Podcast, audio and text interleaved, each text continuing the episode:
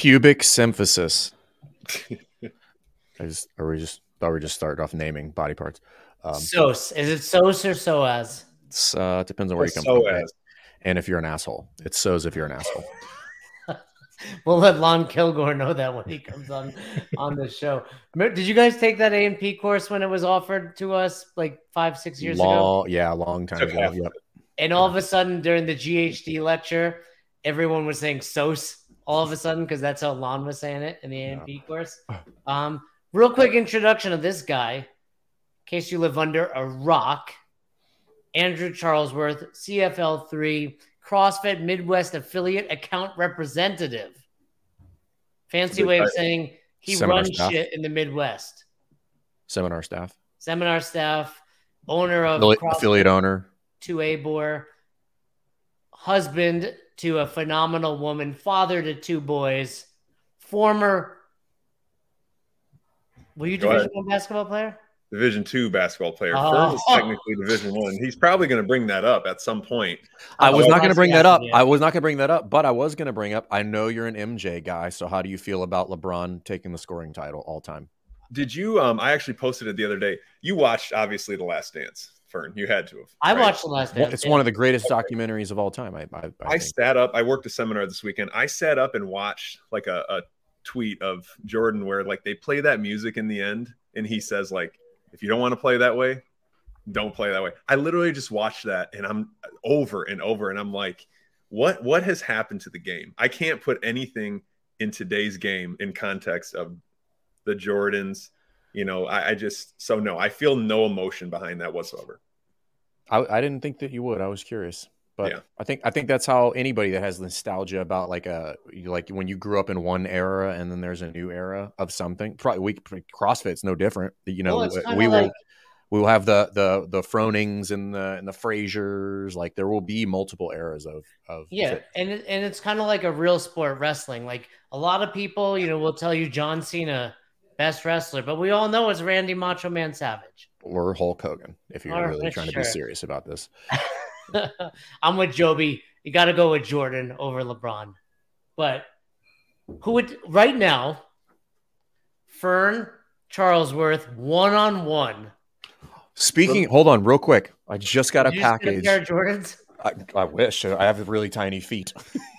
what did you get? What is in that square box? It's uh, you know who's uh, you when Tanya? She's like, I'm sending you guys a uh, uh, Tanya and Joby. Oh, they uh, Tanya. I thought that was private. I thought that was just me. Fern got a box too. It literally just it just got dropped off just now. Sending me all these Shout nice out. messages. You sent them to you too. Shout out CrossFit Morales. Yeah. You didn't make it on her post-it note at home though, did you? No, I just I made that I'm a, in a framed picture above the headboard of their bed. I don't think that's true. BJ Armstrong, I know that guy, Corey. Can you name the starting five? It was Jordan, Pippen, Cartwright, BJ Armstrong, and then a white dude. Luke Longley, like what? Luke Longley. What, yeah. well, it depends. Yeah, yeah. That they they did win six rings, so.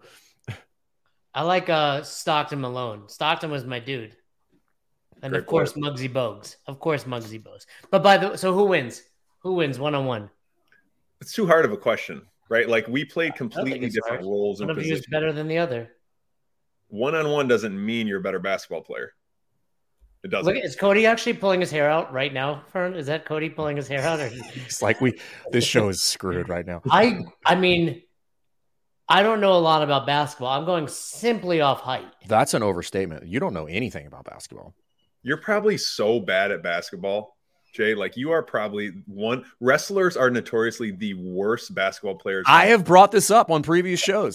I have literally we brought do real man things. We don't just shoot balls at a circle. We try to hurt each other. You, you know, um, but anyway, because I see Andrew dribbling down, posting up, big guy.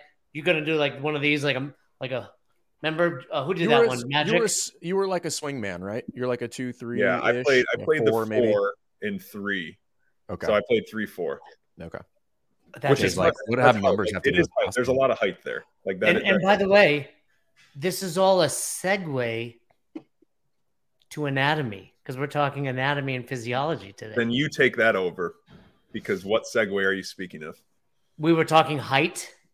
We were talking Femurs. femur lengths, yep. torso. Somebody said to me the other day, "You have a long torso." I was like, "No, I want to bring literally the first time I've ever heard that." Last level two, I worked, and I don't know if you guys feel the same way. You could definitely call me out on this, but you know where we talk about like okay, maybe somebody does have a long torso or they have a short torso, long femur that's going to change their movements, their setups, etc. I agree, but typically we put those people in a camp of tall versus short, which is very untrue. The only I reason agree. I was ever any sort of competitive in CrossFit is because at my height, I have normal to even small person levers, whereas you can have long person levers and be short, even Austin as short as Malleolo. Austin yeah. Malleolo, for example, Great why example. he could deadlift seven thousand pounds, but you know his snatch like two forty five. Still a great snatch, by the way, but relative to his other lifts. And I agree with you, Andrew.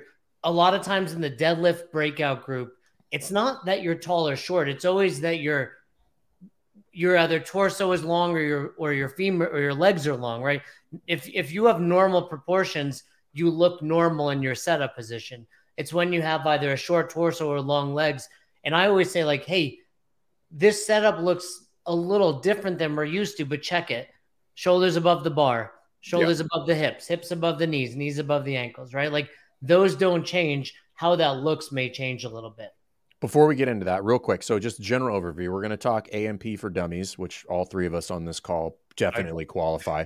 yep. and so, Andrew, you have how long have you had your affiliate? Like seven years? 2015 so that would be eight years almost eight years yeah okay so almost eight great years. affiliate great programming done by uh, mrs charlesworth. Mm-hmm. killer logo um badass logo it's on his leg he's got a tattoo of his logo. You do. I'm not putting that logo on my leg um but i appreciate your uh your dedication to that. The so real quick so so obviously you own your affiliate you how many do you have not that it matters how many seminars like 100 to 200 ish? I'm over 200, definitely. okay, so over 200, right? So not no shortage there.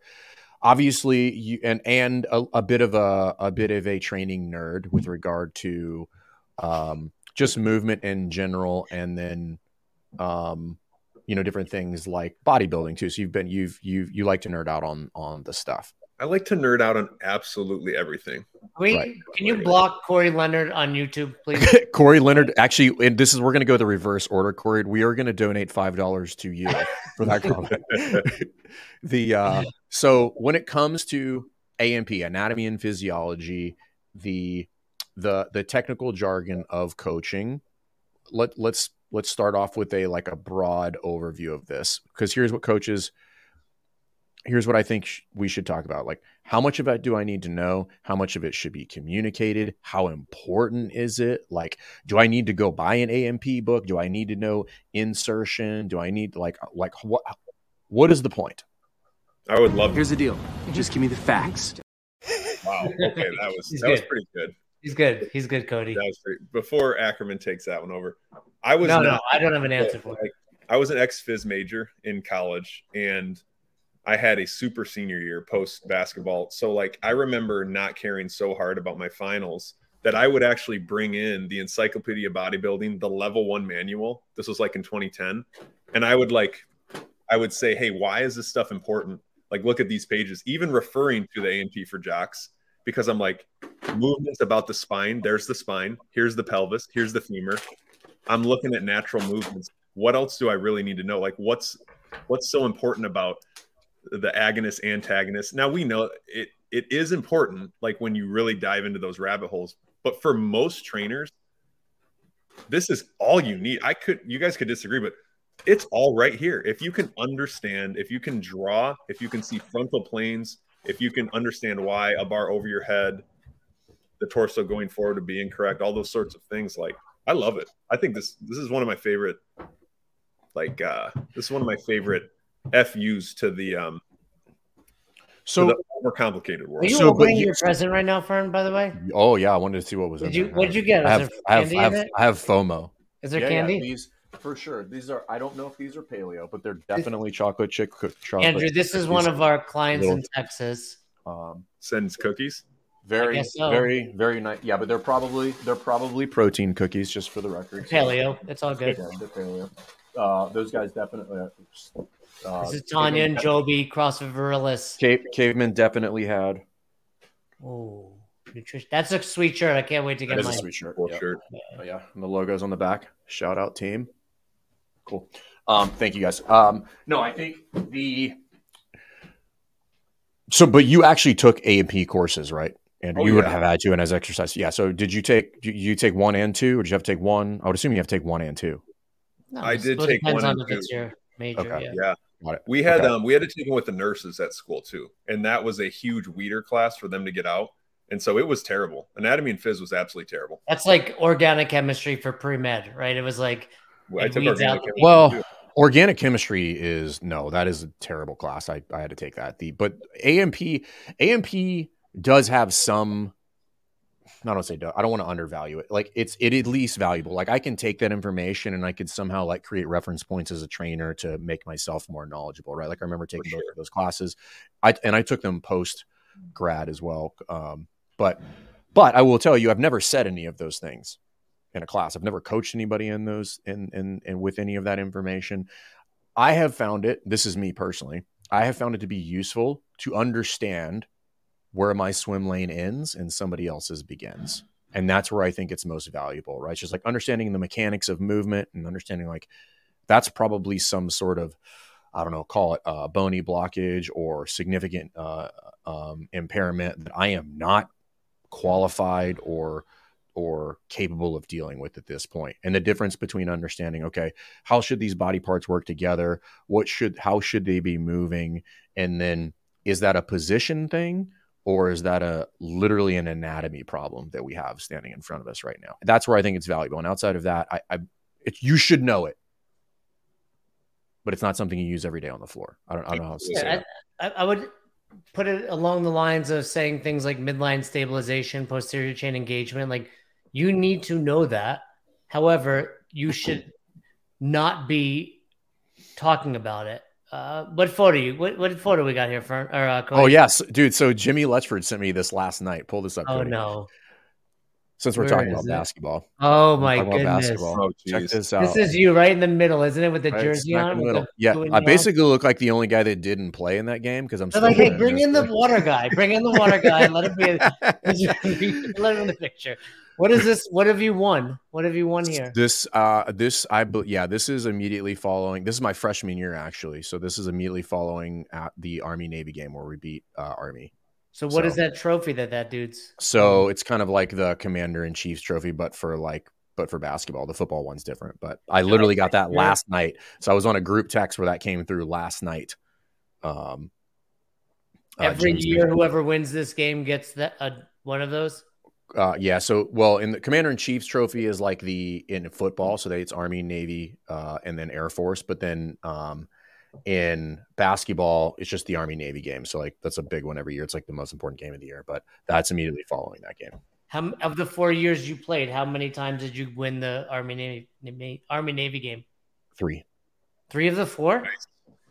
Did you play in this game? Because it doesn't look like you played though. To be very candid with you, the likelihood of me playing in that game is probably low. I believe I'm the only freshman in this picture, but I might have. Like the only re- I don't remember honestly. The only way I would have made it in that game is if we were winning by a good bit, and then they're just like trying to get guys on the floor. So you can get so they have you wear a sweater at school, or you get a, like it's like a Letterman jacket, but it's a sweater. And if you if you play in the game where you beat Army, um, then you get a front, star Cody. then you To get the a right. star. So just for reference, that guy right there, thir- uh, 34, like the guy holding the trophy, he's like 6'11. He's now a, uh, he's a, uh, um, a pediatrician, I believe. Nice Um, yeah, super smart dude. doctor. Yeah, Doctor, Doctor Cunningham. Um, Meanwhile, you're anyway, a CrossFit coach. That's great. we're, hey, like- we're, we're both in the health and fitness space. is Don't what make I me like tell to the say. Draymond Green story. You're both in the CrossFit. Um, All no, right, but I back- literally I ran on into, I ran into him in the hospital one day. He's literally six eleven, and he was just lumbering down when we were do, taking Logan to a uh, to like a pediatrician appointment or something like that. And I was like, "Cun," I was like, "He's like the biggest dude in the hospital, dude. He's enormous, a redhead. Six eleven is. Yeah, he's like a fourteen shoe. It's it's wild. I would imagine being tall is harder than being short. Yeah, it's pain. I mean, I'm not. I'm neither. I have no idea. I'm, I'm normal. fairly tall, and it still like it hurts. every time you travel, you post pictures and your knees are like hitting the seat in front of you, Andrew. And I'm like laying down, sprawled out. So every time, every time I like get annoyed about something, I instantly do think of you, Ackerman. I think like, what would you like? I'll you you you're you posted something the other day. You're like, I'm up early, taking a taking a cold bath. I was. It's 7 a.m. I'm like, dude, you you have no idea how many things I've already done before you've remotely even sniffed of getting up. Like Andrew reminds me that with baby number two coming, you're you're yeah. I'm, I'm in trouble. So let's bring it back to this. Do either of you talk any bit A and P in your on ramp? Well, let me ask you: Do you have an on ramp, Andrew? Uh, okay, you asked me. I'm going to tell you the answer. No. Thank you. That is how the show works. There's a lot of different models, right? Yeah, you, no, I think that's I great. the model that works for me. It doesn't mean I don't recommend that to affiliates. We're getting four to I get four to five conversations a day with affiliates, and I I, I ask them like whatever works for you is going to work. This is what I do, but it does not mean that it's going to make you the most money. It does not mean it's going to make your clients the best movers. Like figure out what you're good at and do it. There is there is no one size fits all there. There's Absolutely. so many variables that go into designing that. But I like what um, you did Fern the other day. I think you posted um you guys are doing the weeds here, so we can ring it back in, but you posted something Fern that was so fucking good. Um that's rare. No, it was um man, you did oh it's come back to me. So it was about an on-ramp ish, I think, and you said like all the stuff's in the weeds about of what this session looks like you might have somebody coming in for an on ramp and you might spend time talking to them about their emotions, their eating habits, their whatever. Like the last thing you're going to do is read off a script and be like, okay, I'm going to teach you the squat today. Yeah. And like, I love that so much because that brings so much value to that client. They're going to be with you. They're going to remember that forever. Even if they don't touch, we don't have to call it a no sweat intro. We can just call it a meeting with Fern for his gym and whatever. Which I'm, which I'm taking appointments. You are?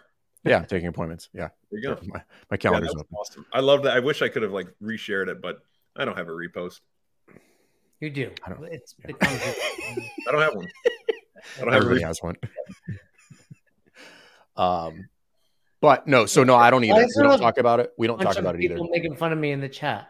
You see this, Cody? It's, it's Nick, a new sport. Nick, this is a, I, this is it's because this is a sport. This is a sport that's below basketball and above wrestling. I I expect this of Corey, Nick. You, I thought better of. You know, I thought we were friends. I thought all this coaches development we've been doing meant something. Now I see it's all, it's all for nothing. Um, but no, I don't. We don't. We don't talk really anything in there, uh, with the extent of addressing injuries and then the yeah. the basic mechanics of good movement. But that's it. Do you do? You us- said, did you do that? Um, do you do that at your gym, Fern? Do you actually have like an an offer for a intro meet with a coach session that the client can pay for, or is it is that? We yeah, I mean, my current setup is we and we run many many variations of this. The current is somebody reaches out to us, we schedule a consult with them. They come in, and that consult is there's no training. It's a it's usually booked for 20 minutes. Yeah, series of questions, figure out what they want to do uh, and then from there we book their in the into their into their like accelerator package which is like their personal training sessions their nutrition consult all that kind of stuff and then and then move from there. That's that's the way we currently run it. We've run all sorts of other stuff but that we just happen to be able to facilitate that right now. By the way if anyone wants to learn more about the accelerator package that fern offers at crossfit rife go to monday's episode. We broke down your front end offer. Yeah, like how to build a front end offer. Yeah. Let's let's let's talk about question number two that Cody shot us.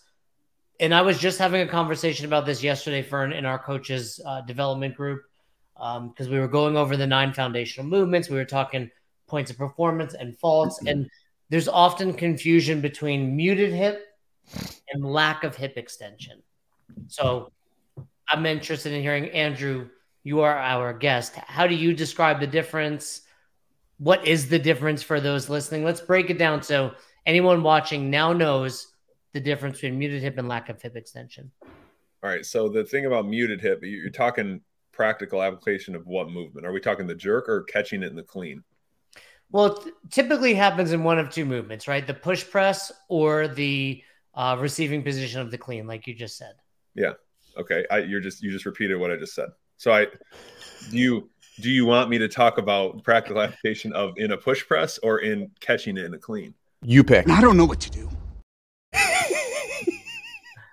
I I think it's more problematic.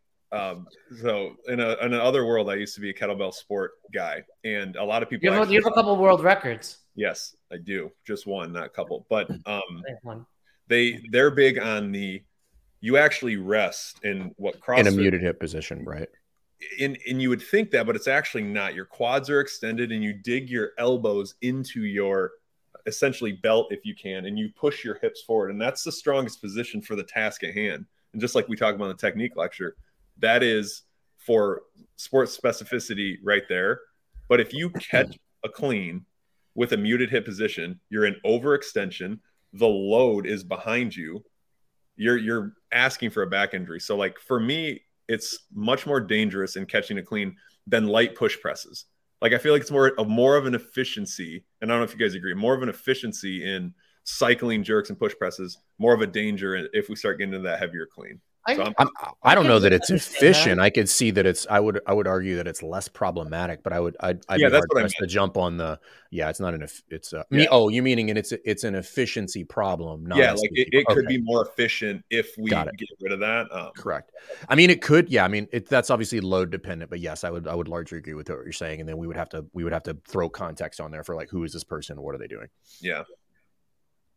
But here, here's you know, I think there's a often a disconnect when people start looking at core to extremity. So, for example, the sumo deadlift high pull, right? When someone pulls early, a lot of times newer coaches will be they they didn't hit hip extension, and I said no no they're standing tall at the end.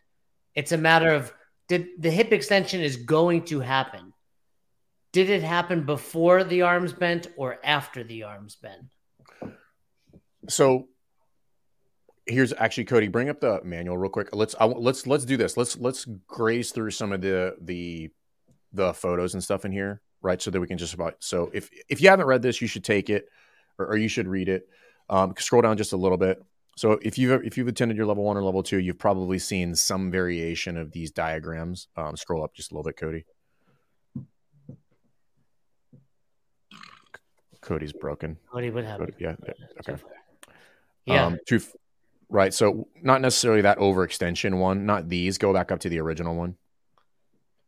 Kanan's going to be at your summit this weekend, uh, Andrew. Yeah, a bunch of people are. I had dreams of my intro. Yeah. So, so this one right here. So like just understanding like this is kind of like the dummy's way of drawing the the human the the skeletal structure so that it makes sense and and it's kind of like you know for for kids essentially. So you'll probably be you know, you should get familiar with this just to understand like where the mechanisms for uh, hip hinge or flexion or extension happen, and then scroll down just a little bit, um, Cody, to those other photos. And then the other ones are based on uh, flexion and extension. So if we're talking about anatomy, like with the extent of like where where everybody should be, at, at least in my opinion, should be super honed in, and as a couple of places, right? Flexion and extension, right? What you just referenced, Jay, which is core to extremity. And that's a sequence thing, right? But I still need to understand the anatomy of the body to do that. And then probably internal versus external rotation, right? If you could get really honed in on those three things, you could solve a lot of problems for people, right? When we're talking about anatomy and physiology, not necessarily physiology, but like anatomy, right? So we're talking about nerding out on these, like you do need to know these things because the number of people that Jay and Andrew, I'm sure that you guys have seen that said, you know, muted hip when they meant lack of hip extension, or they said internal when they meant external, um, or sometimes they say flexion versus extension. Like those are things that are problematic. And if you're not super up to speed on that stuff, what will happen is you will say something that is incorrect. Somebody else will know that's incorrect. And now what I'm trying to teach and what I've just said don't match. And this becomes a teaching problem right? So from a standpoint of understanding the nuances of these things, that's where I think that stuff is super important. The other thing that I think is important here is the, why the anatomy is is super important is the simplicity of it, meaning like every position or everything that you're going to look at, if you think about movement in general, is one body part relative to another body part, right? So like pop quiz here, Jay, uh, give me the squat stance. Shoulder width. Okay. What is shoulder width? Feet underneath your shoulders. So heels roughly shoulder width, right? Okay. So for thinking, so and Did then Andrew, wrong? I just got that wrong. kind of like you would if, if that was a multiple choice, you would have gotten it wrong because that would you would have chosen all the above. All the above. So then, Andrew, for for deadlift, what is the stance? Feet under hips. Right. So, heels. you know, like heels under hips. Right, or something between hip width and shoulder width. Right. So, like, damn it, do you guys do you guys know this information? I'm disappointed what, in both of you. Is this part of the level? this is part of the level five. This is part of the level five. Is you gotta learn this stuff. I'm not kidding. It's important. These are great. Those are. I mean, is he thinking? Uh, we paid Cody a full time wage just to do that. Just to do these, memes, these videos. The um, but so this is where I think the stuff is valuable because when if you're not looking at the human body to say where should their hands be, where should their feet be, the question is relative to what. Yeah. Right. It, right. That's that's how you start to make those decisions, which makes them, uh, you know, pretty easy. And so, Jay or Andrew, how many people have you seen uh, go in the squat breakout and they have their their squat stance where their heels are roughly hip width apart? You know, a lot. But I also try to tell them too. And this isn't to push back on the level one. Some of the best flow masters I've ever worked with will say this is a blueprint, right? So it's points of performance. Now I'm going to give you a blueprint of I want your heels underneath your shoulders for the squat stance and your toes slightly out. But the last thing you want a client to say is, ouch, that hurts me. And I've had people leave CrossFit gyms because they they they felt too cornered. And I I've, I've pushed back on coaches when I'm like, the level one is fantastic. It's arguably one of the best things you can take. But if you're not adaptable to be able to recognize movement in regards to the points of performance, then you you kind of gotta you know you got to go back be like wow something doesn't look natural about that. And that i think goes back to this anatomy thing right? Like a lot but a lot to your answer oh, so many people go right to their hips and it's too narrow. Majority of people it's too narrow. But i agree with your your statement and and those that stance is not hard and fast. It's a starting point that would again we've like uh, like uh, quasi references as, as like most cubed. Most athletes, most of the time, in most mm-hmm. positions, right? Mm-hmm. It will. It is a starting point that will get you damn close. Thank you, Nick. Yep. Uh, we will transfer that over um, to Andrew. Um, um, but again, Modi. if you don't have Modi's that reference point, who's Modi?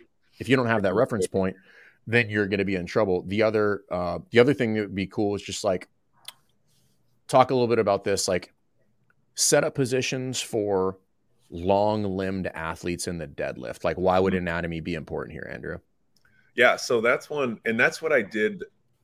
Man, I tried to write an article on that with Lon Kilgore stuff way back in the day. Like first times we were able to write an article.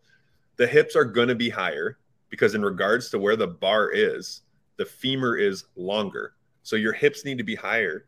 And that's essentially the whole article. But if you, I like it. It's succinct. It's to the point. This is great. Yeah. That's it. Um, but so on that same note, um, like I've like you'll hear people be like, "Hey, in the deadlift, you want vertical shins," and I'm like, that depends on yeah. the anatomy of the athlete. If it's Absolutely. Jay, you could very well have vertical shins, right? He's 4'11, 11, right? 9 if you're 11 and a half.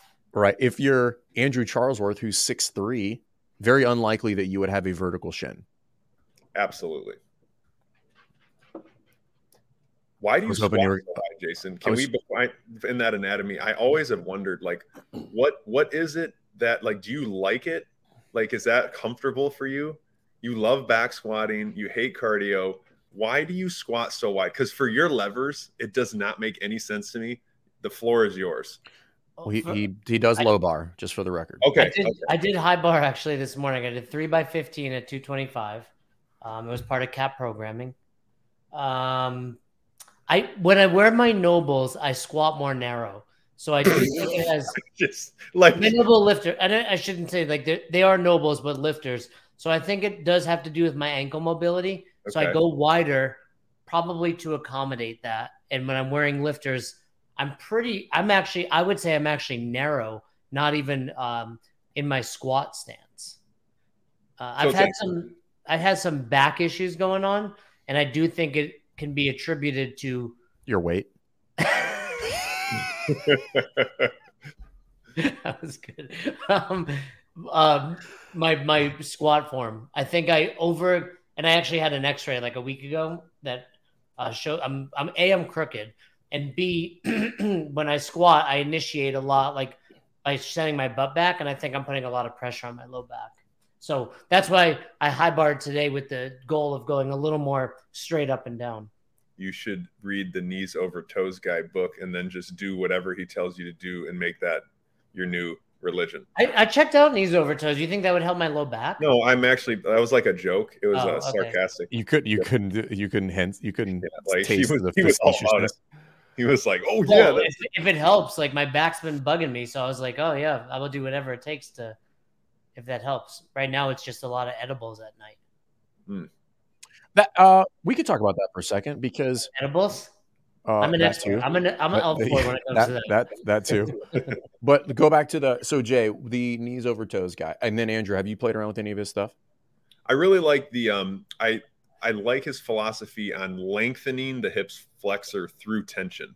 Like Okay. you know his little uh on step on Yep. a thing and Yep. do a lunge and he's really adamant about that and I really think that would help and then the uh that monkey foot thing where you put a dumbbell on your foot and build the hip flexor strength. I think a lot of people have back issues because of lack of hip flexor strength and then they're like, "Oh, I can work that through the GHD and eh there's it's hard. It's harder than just doing that. I Kinda got like- those Hit, flex, monkey hit, hit flexor in that in that context being what you're talking about the psoas specifically, correct? Yes. Okay. So um, So CrossFit is giving away some equipment here in Colorado. I'm hoping to get a GHD why? Or why are they Why- giving away equipment? because they're closing down the office Where is it going? to trainers in Colorado. They're not. No, gonna there's no, there's- there's no no, no. longer going to be an office, I guess. Oh yeah, yeah, that's the thing. I actually have an extra one of these. I could. I have I have an unopened box in my gym right now because they sent me these and I've not used it yet. And this is what I can't see. Do you hook a dumbbell? Oh, like never that? mind. Yeah. I So, Andrew, you think yeah. I should what stand tall and just do like knee? You got to stand on a box, and you should be able to do a set of twenty with um unbroken, you know, and get your hip, like get your knee. Let's see, where is it? That thing, the, The high, high knee. knees. Yeah, right there. That thing just blows you up. I was doing it every day for a while, then I would do a hamstring curl after, and my hip had never felt better. And then I just stopped because it's like If you don't have that, you can Like just that. use like the mini bands, right? So just hook them around your toes, and then I do- just. I like You know. I like the bands, but they it's just a different type of tension. You don't Well, get I'm just saying, like, if you don't want, yeah, it is. It's increasing obviously as you go Yeah. into into further range of motion. But if you didn't have one to buy one of those, like, you could do the poor man's version and probably use something sure. in the gym that you already have. He does those tib tibialis raises. I watched like he's Yeah. got an intro video with like three drills, and I was doing it for a bit. Up on the wall, right? Yeah, you kind of Yeah, switch yeah, your butt back against Yeah. the wall. Yeah. I All right. don't think any of that stuff's bad. I just think in general, like when somebody comes to me with all this new cool stuff, I'm like, nobody. Do you have a 10 minute plank? You know, as I, I always ask people, like, do you, do you have a 10 minute plank? Because How's your chances are, nutrition? chan- chan- yeah, chances are your core's weak, and that is just radiating out.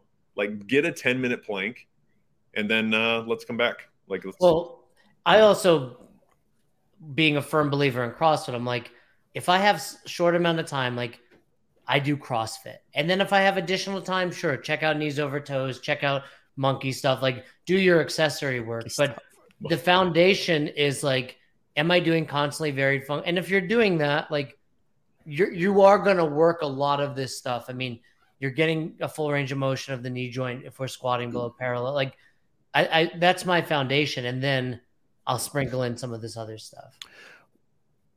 Well, I think as a coach, that's where that's that's your job, right? So your job is to be able to decipher what is this person looking for, what do they need, and what dosage do they need it.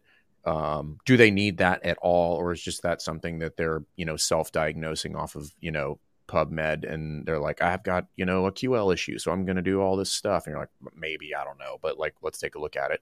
I know you squat like shit, so let's start there.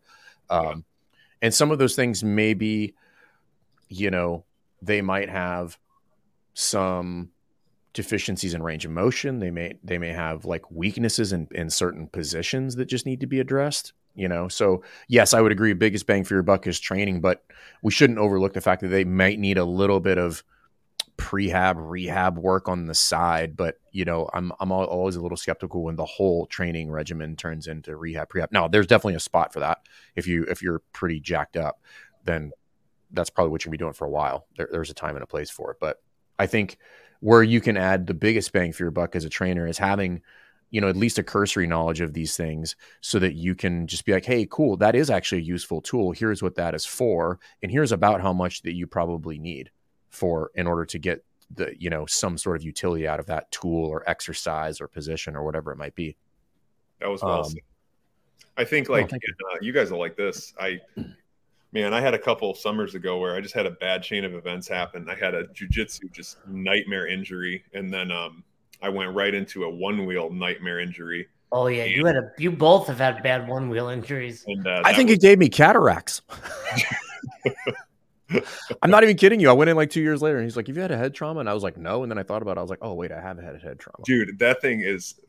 Anyway, I did. Um, remember the uh, the a better warm up written by Glassman back in the day. It oh was, yeah, great one. So I did. It's the called the CrossFit warm up, and I couldn't bring my hand over my head. I couldn't hang from a bar. And I was like, you know what? What if I do the CrossFit warm up every single day? And then I'm going to modify my workouts, but like I will use that as my rehab. And on day 97, I was officially good. Like I, I couldn't, I modified because of the CrossFit warm up, be 500 meter row, 10 pull ups, 10 push ups, um, uh, GHD sit up. Ring dips, right? Yeah, or ring dips. Like you can go yeah. up or down, but hip extensions, GC sit ups, um, overhead squats of the PVC, and then a, the Samson stretch. And you did that three Greg rounds. Amundson wrote that, I believe. Yeah. And so you could go up and go down. Like by the end, yeah, you be, might be doing ring muscle ups if you're, uh, you know, if, if you can grease the groove and make that like a skill that you can just walk into the gym at 6 a.m. and do, which is cool. But yeah, I remember by day 97, I was able to go back to like strict pull ups, no pain, et cetera. And I did nothing different except those movements, which entail everything. And uh, yeah, well, this is that is uh I would just guessing based on what you told me, I would attribute that to movement quality mm-hmm. without focus on intensity. Yeah, which I think every I think everybody forgets. You can still execute that idea in the context of a class. How? I'm not. I believe you. I'm just saying how. I want people to know how. Like, you can just tell that athlete, be like, "Hey, this work, this training session is for quality." right? Still going yeah. to be hard, but I'm not worried about you moving fast. I'm, I'm worried about you getting a good training session, but moving as well as possible, which means don't move fast, right? Because we know that threshold training will lead to errors and faults. So let's just avoid that. Let's move as well as humanly possible. And in a lot of instances, you can start to correct those things and then go back to intensity because it's not like throw intensity out with the bathwater. It's just like understanding what this person's deficiency based on their anatomy or their injury or their circumstances or whatever modifying the training appropriately in order to correct said problem and then reintroducing intensity back into the equation at an appropriate rate moving forward so they can continue seeing results because there's there was a shift there in training the shift was no was not for performance results when we shifted to movement for for for quality it was corrective in nature there was an injury or something that we were dealing with so we shifted the focus but that doesn't mean that's now the new training protocol forever. Right. Like eventually, I want to go back to, back to something that's like progressing me down the line and whatever it is that I'm chasing or whatever that looks like for me. I know with our program, Jen writes, you know, right, wrong, or different. She just she specifically writes, this is a competitive day. We call it a compete day, and then um, we have a few train days, and then we have a day that we we kind of like to slow people down and have them pick their own endurance. Um, I mean, we, it's it's not a routine. However, I love that you do the 10 rounders every three minutes. Like, yeah, you know, I'm like what Fern said. It's, I want people to focus on quality, but I, I want them to know their gauges and intensity really. Like, I, I want them to understand, hey, this day I, I need, I really need to lay it down. And I hate to say it, but we found with our community, it's just really once a week are people really laying it down.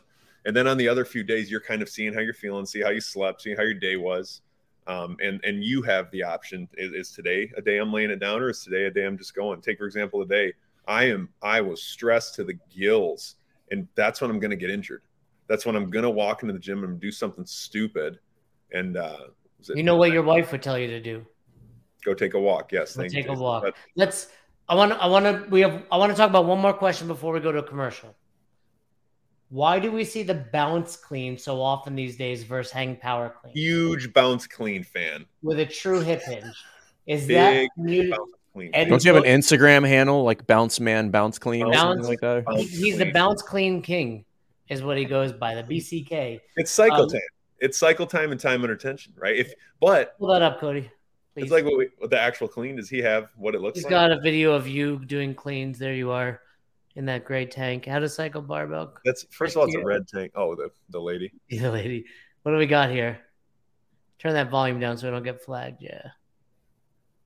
It's choppy. Cody, uh, Andrew, Cody lives in uh, Alabama, so he does. He's on. Uh, They don't have on they don't have internet. They don't have that a Alabama is a growing popularity for Airbnb. I'll have to hit him up. I saw that new place you got. Yeah, cool.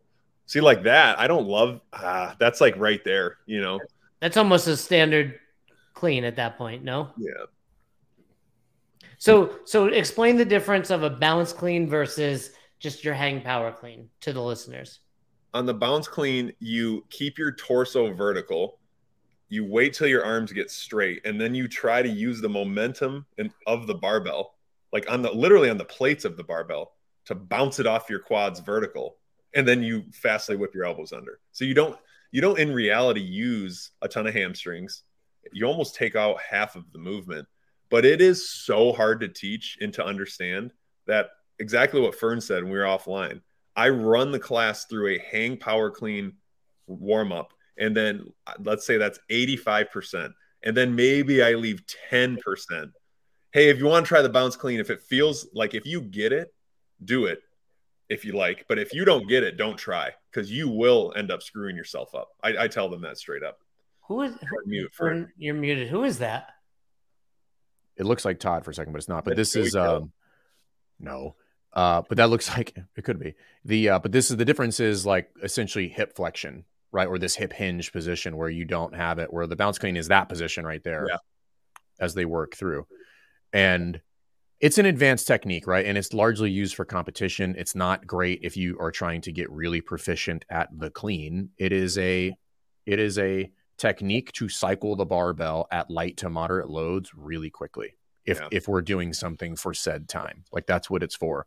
So while it's a technique i don't think it's something that's optimal inside of the affiliate right?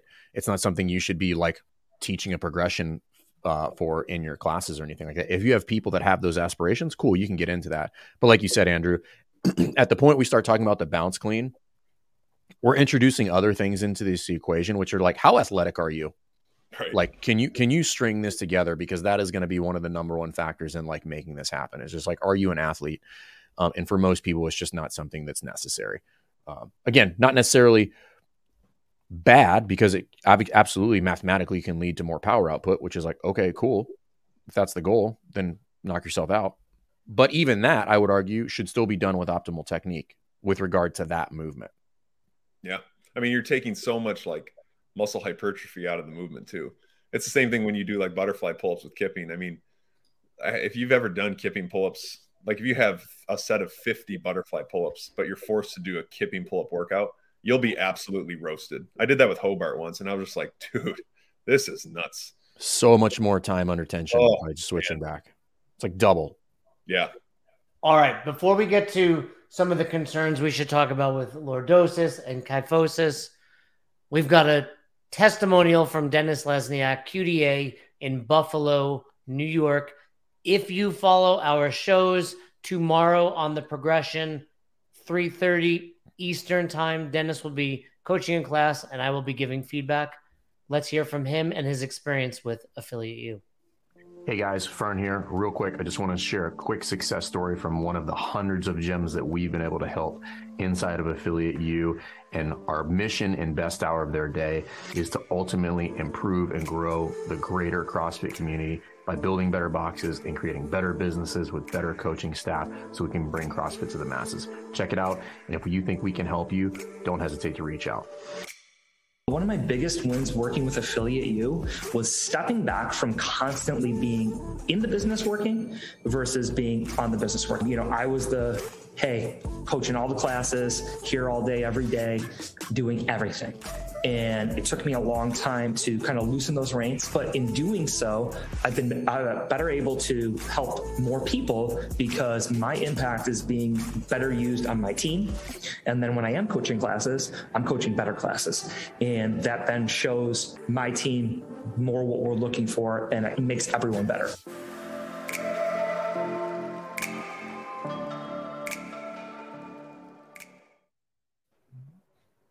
That was awesome. And we're back. Minus Jason Ackerman because he had to go pee. That's probably why this is happening. I'm surprised he doesn't just go off camera.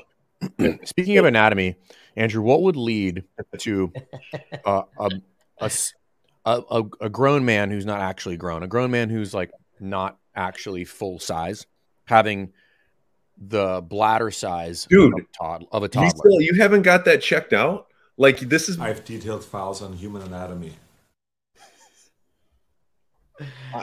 I drink a lot of water. I don't I think know, anything that- is wrong with me. yeah. It, why do you need that much water? I don't you- think it's good for your I'm kidney. doing 75 hard. I got to drink. No, a you're not. Oh my gosh, Jason, you I'm just doing just the water part of 75 hard. You're like It's not 75 hard. 75 hard. Um, what's the your one idol you told me the one time? Um, the Gym Launch dude, or uh, which I have listened to some of his stuff. Hormozi. Mosey, Nice just if you can wave like a like a this is cool new shiny object in front of you, you'll just Liver go. King. I like Liver King. He's all Um, natural, by the way. Yeah. I was wrong about that one. All right, let's get to number four. What are some concerns we should be aware of as coaches with athletes who are lordotic or kyphotic? I like what Jason said, what Fern said earlier. There comes a line where don't pretend like you can say that word to sound really smart and you can just fix it or you should know. If they truly have issues, they need to be outsourced. Like if their movements are so gross and they say they have no pain, then I guess we're going to make sure their loads are appropriate with, you know, intensity, but We Like, should probably think- talk about what the difference between those two before we just start. Yeah. Oh, look at it. Wow, this is amazing. Who this is unreal.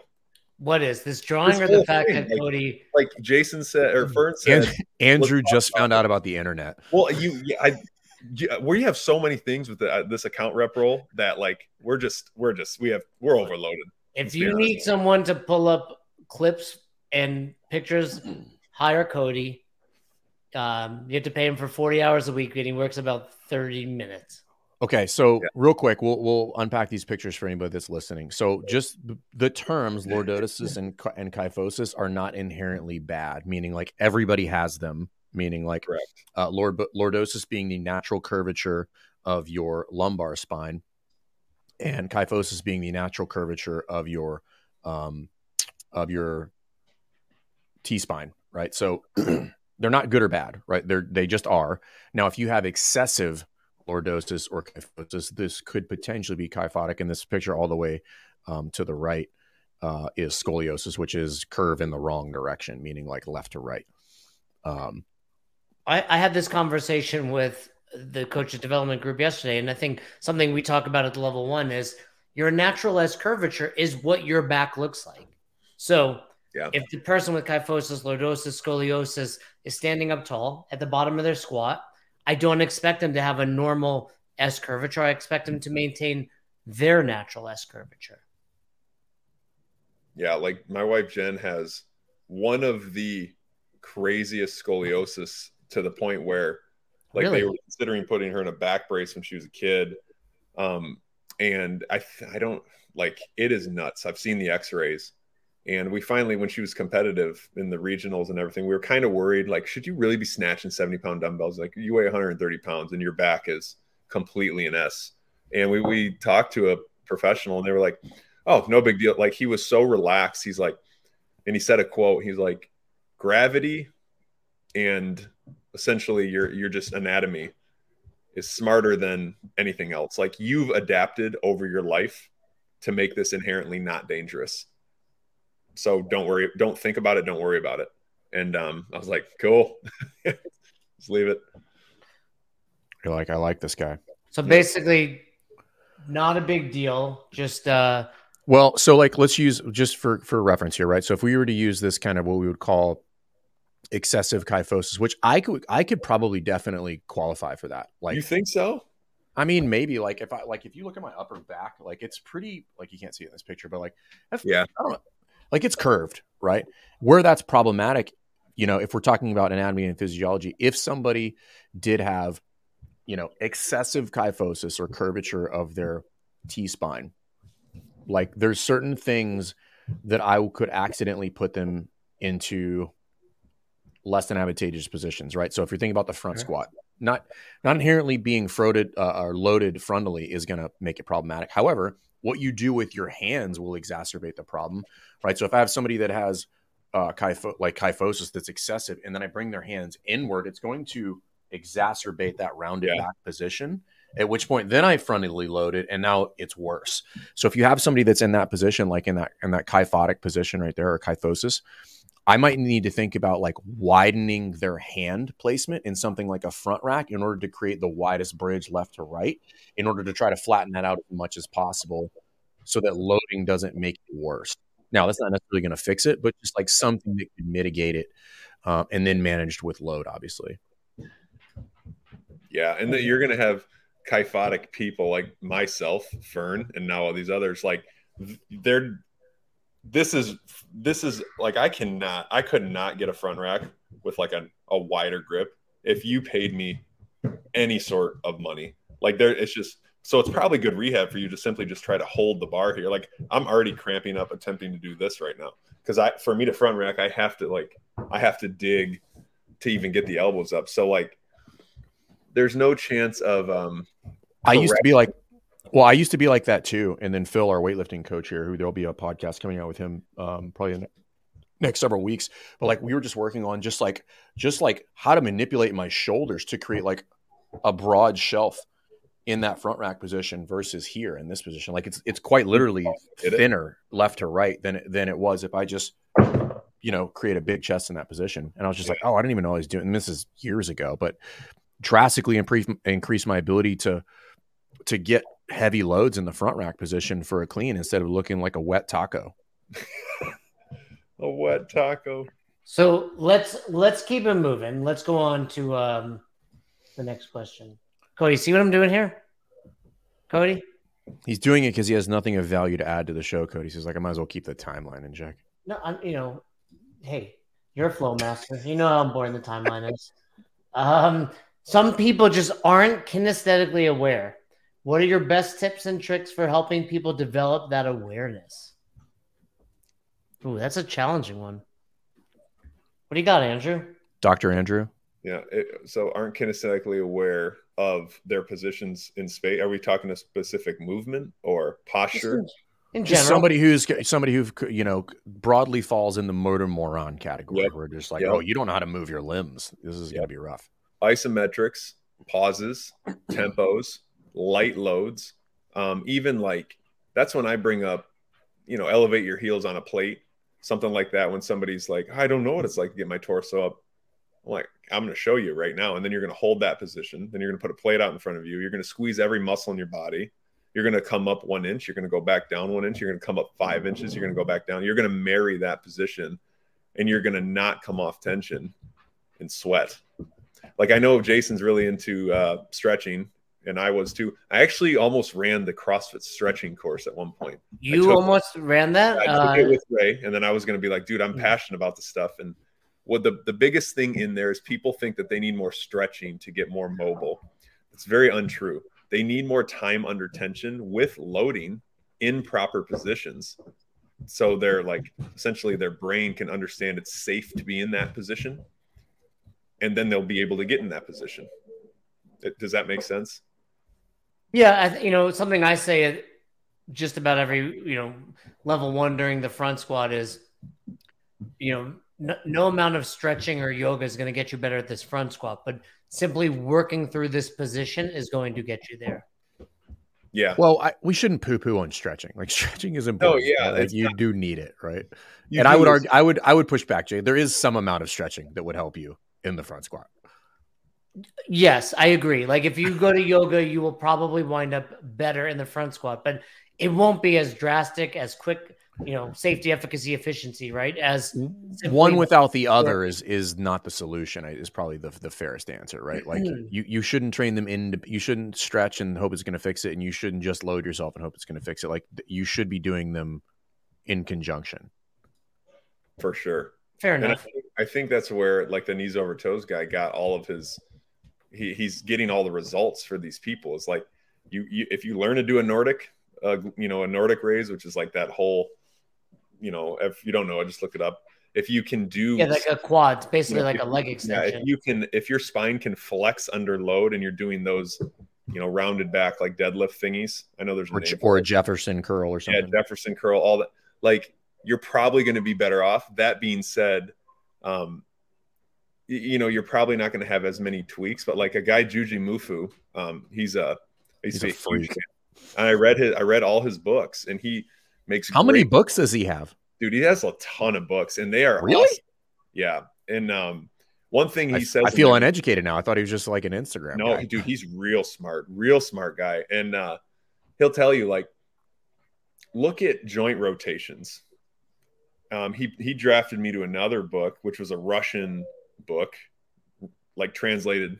So it was kind of weird. But if you break your wrist in Russia and you don't have range of motion, they'll just sit there and tell you to twist it 2,000 times a day until you have range of motion. They're not wrong, right? They're not. they're not wrong. So if, if your knee hurts, yeah, there he is. If your knee hurts, do a lot of, you know, like knee rotations. Do a lot of flexion and extension and, and do it in deep positions do it in you know half range of motion. Like that's the way you're going to get better is by moving the joint through the full ranges under tension a lot of times. But that russian book was nuts. What does it mean by functional movement generally weds the spine to the pelvis? And what do you say to people that will argue they need more twisting motion in in their training? Joe Westerland has a great answer for that. What's his um, answer? Um, you so I don't even know if that was a question. It was kind of missaid because it said functional movements weds of the spine. Like I would, I didn't understand that, but is that functional movements generally weds the spine to the pelvis, right? So yeah, okay. functional I, movements, yeah. I, I misunderstood. So people say CrossFit doesn't have enough twisting. Let's go to that the first part though.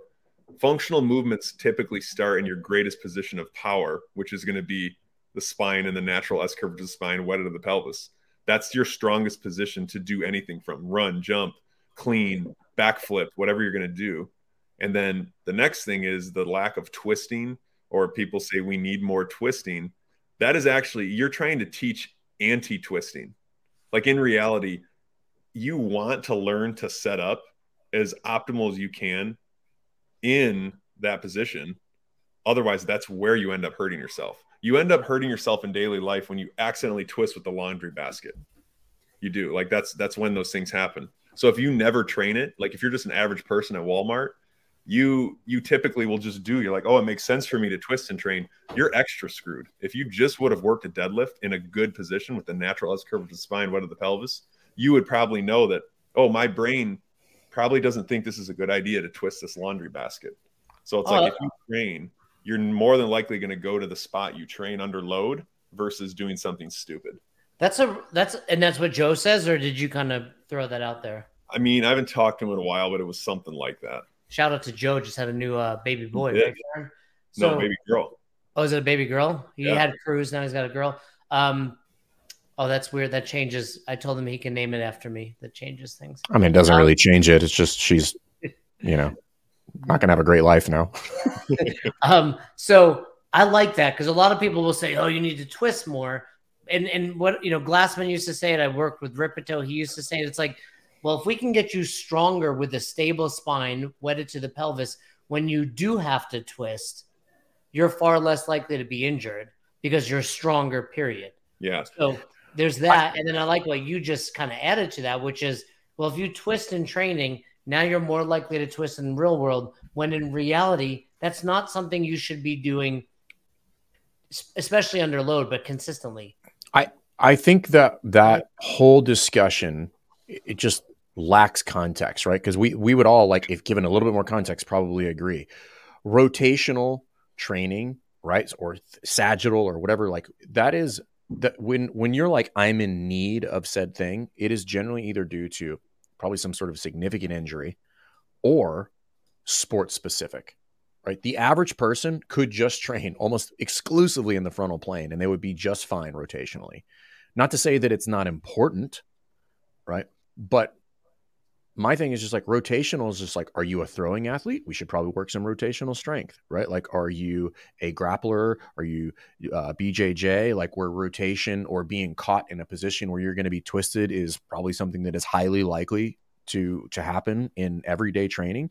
Then this position now becomes a bit more important in your training.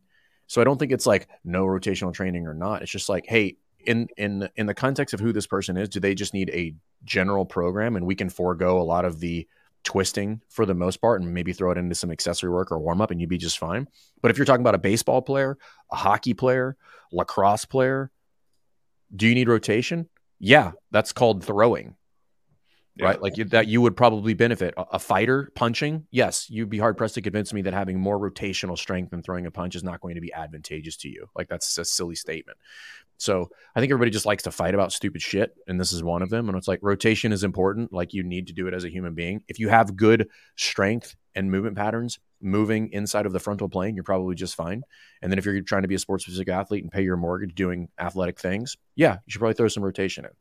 But even that, Fern, like I would even disagree. Not like I like the level two answer with sports specificity. Like, do then do CrossFit, get really strong in the frontal plane, and play your sport.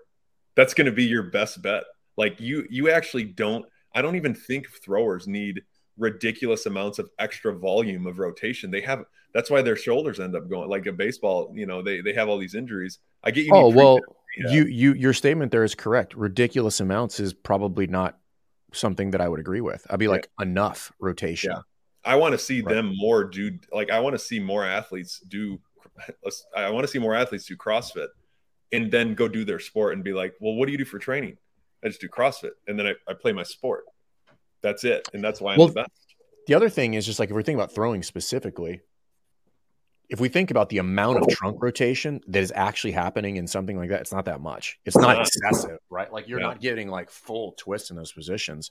I think it's just more of a, it's more of like you should be strong in the frontal plane. You should be able to hold static positions or, or, isometric positions through range of motion, which is kind of what we talk about. Like that's the importance of static positions, yeah. which is resisting the flexion, the extension, the rotation. But you're going to have those positions in sport and then training them enough that they add value or power output to whatever your thing is. But if you get totally into rotation, you, are probably lacking some other things, right? So mm-hmm. it, it's like it all goes back to what we teach in level one is like how much of any one of these things do I need? Only enough that makes me better at what I'm trying to achieve. Yep. Well, and also you you've talked about this before, Fern. Like that sports specific training is probably better left served to your sports specific coach right? We're, we're here to get you GPP, fitter, etc., which we believe will translate to your your sport. However, you have a throwing coach if you're you know baseball, you have a punching, you know, coach if you're a boxer, whatever. Like, th- better leave that to the experts. Well, another thing that should be uh, thrown into that, just sport specific stuff, is like a lot of times what you'll see rotation ro- in rotational training are things that are like I don't want to say heavy, but a little bit heavier maybe than they should be for rotational purposes. And then just I'll just throw it out there. I don't want to make any assumptions. Like, what kind of speed are we talking when people are training rotational movements? Fast. Well, no, no. Like, what do you how you see them training them fast? I typically see them training them slow, right? Like rotation. Oh, really? Movements. Yeah, typically, right? So you're thinking like, unless you get somebody who's moving into like medicine ball tosses or something like that. So like, that's kind of what. Yeah, I was thinking like that, or like the uh, landmine type stuff that's going on. Yeah, but that's even slow compared to actual rotational movements inside of sport. Those are very, very fast and under low to no load, right? If I'm thinking about sport specific actions. So you have to think about like the load and the utility of, of, because it doesn't always, just because I could move something heavy doesn't mean I can move it fast. Right? Yeah. In a lot of instances, you could, it would actually be detrimental to your ability to do something quickly or rotate quickly or or or like be snappy in a movement. So we're getting into the nuances here, and that's why I think it's just like context, right? It's not an all or nothing. It's like how much, what's the load, what's the frequency, what's the volume? Like, is it making this person better? Or do I just like to call myself the rotational guy because it's some sort of niche thing inside the, the fitness me, space? Right. It makes me seem unique. Guy. Uh, well, Cody, come on the screen. What else do we need to chat about? Uh, what else do we need to chat about? Um, I, I, mean, I think you guys pretty much hit it. He was taking a nap. He, he was. Uh, I know. What's he doing There for a minute. Uh, the, the you know the, the main thing was was getting to efficient communication between coach and athlete. Like you guys all know this. A lot of coaches may know this, but in the manual, it's like why why does the layman need to know this, right? Like why why do my everyday members that walk into the door need to understand, and why do we need to have a common vernacular or communication as coach to athlete. Yeah, and I think we made it pretty clear they don't, right? I think the the whole point is as a, as a coach, it's important for you to understand how the body moves. It's important to, for you to, you know, dig in and, and learn and expand your arsenal. But at the end of the day, your members just have to move well. And they don't have to know why they're moving well, how to move well. They just have to move well and and some members will want to learn more. Many members won't care. Yeah, All, All right.